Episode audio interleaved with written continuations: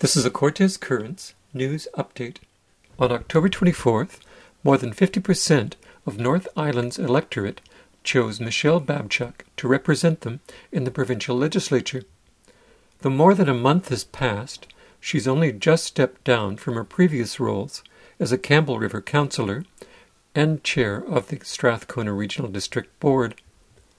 Though yet to sit in Parliament, she has been made the Deputy Government Whip and a member of the Appointment Orders Committee.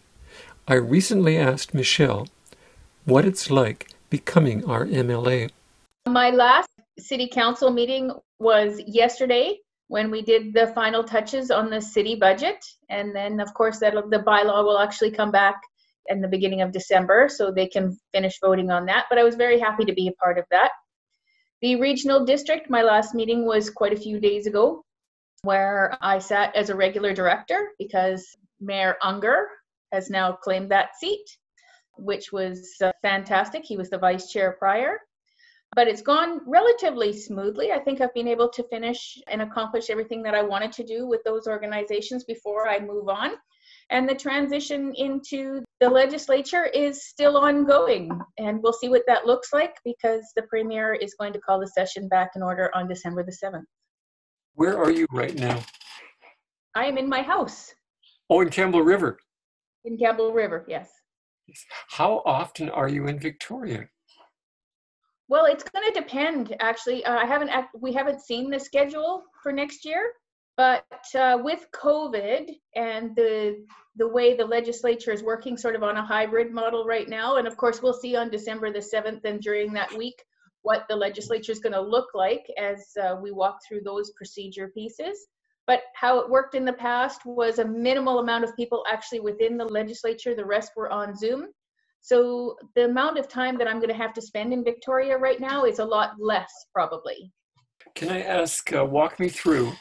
You got mm-hmm. elected, mm-hmm. then what happened?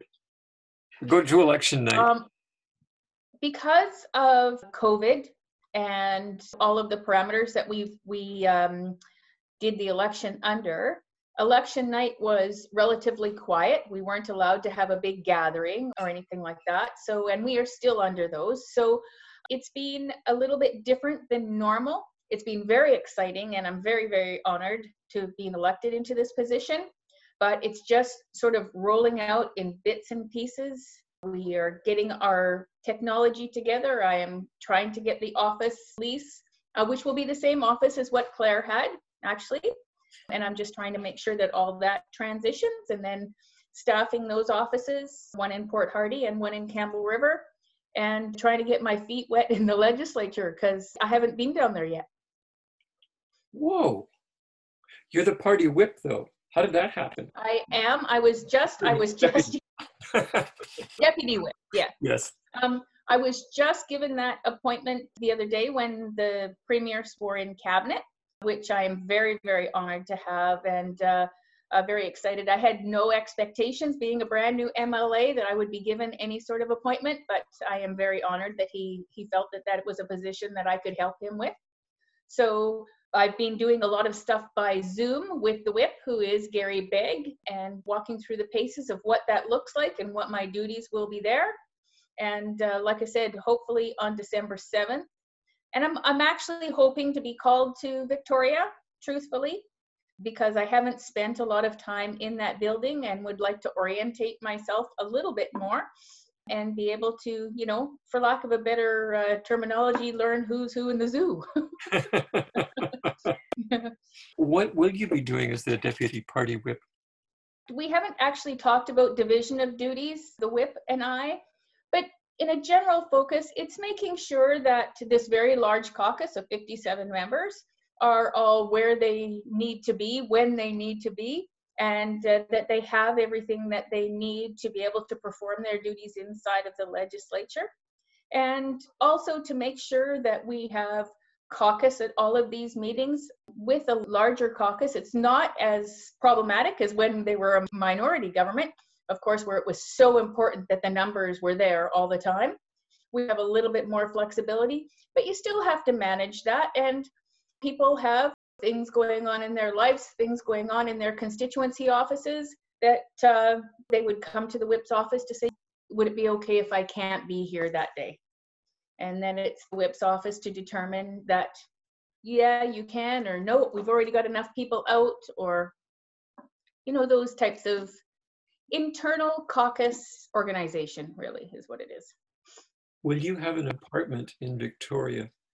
Not right now. There is an option for me to have an apartment, but I am unsure right now, like I said, living under the COVID rules, how much time we are actually going to be spending there.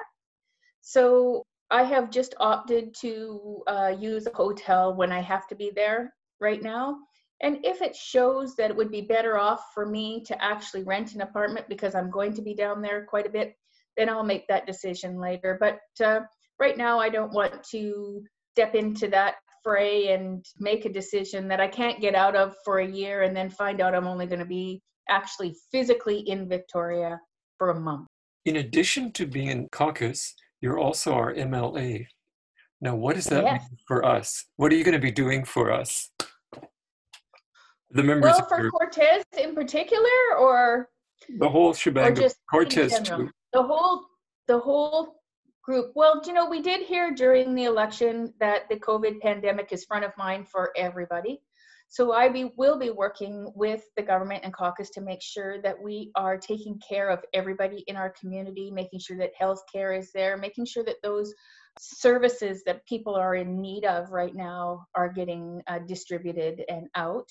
We also heard during the election a lot around our resource sectors and what that's looking like and also from our environmental community who you know historically have been at each end of that spectrum right and uh, sort of head to head but i do believe that some of the processes we've seen go forward especially around the broughton archipelago with the, the fish farms bringing everybody to the table having those really good hard discussions respecting everybody's opinion around the table will help us move forward with those types of decisions.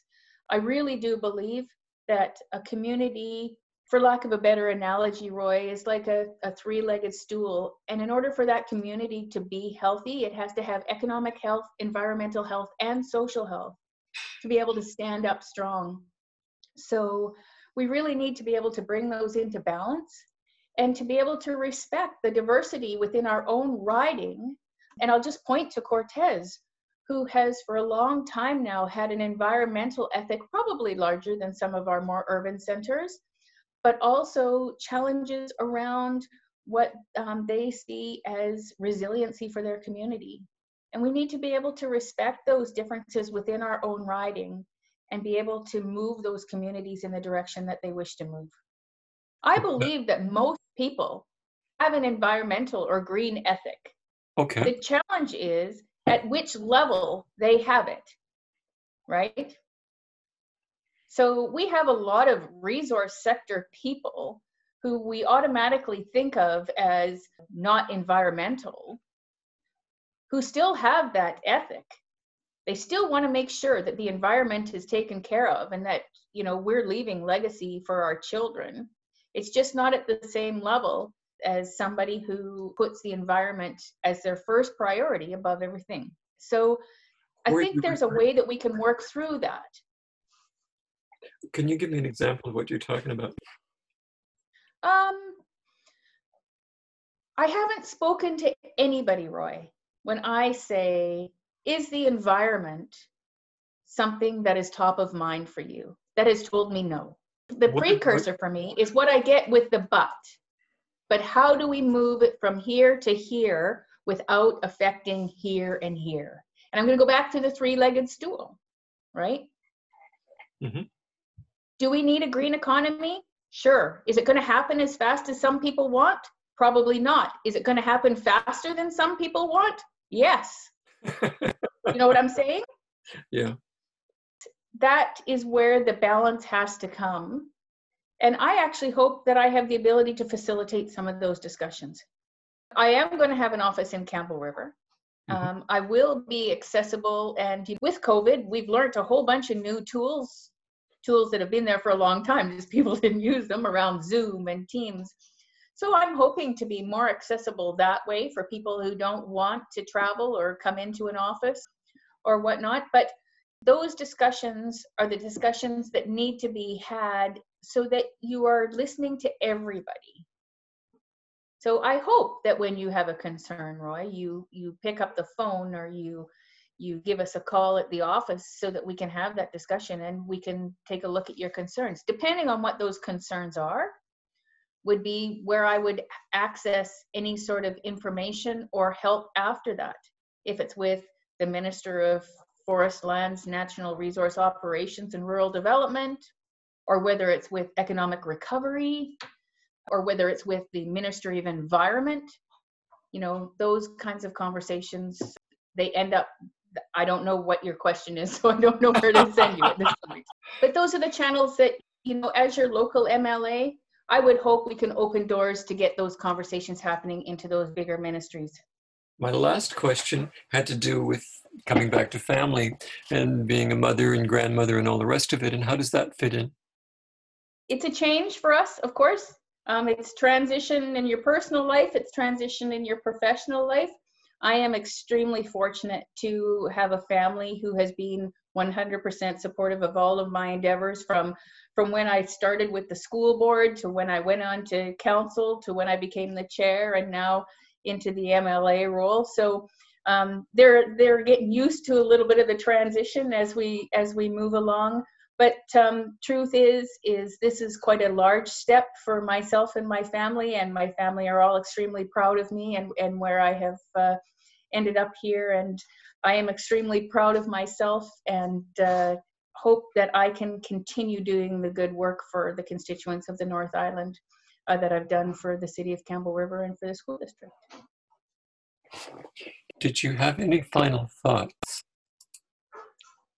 Um, no, uh, I'm just asking people to be a little bit patient with me as the legislature rolls out all of our technology and our email addresses, which are not totally all there yet. We are trying to get the office up and going as fast as we can and and everything. So I know I'm a little bit unplugged at this particular point, but as soon as all of those um, contact information and everything are in place, I will be shooting them out to everybody I possibly know so that they know how to get a hold of me because my my job I feel is communicating and outreach to the constituents of my riding.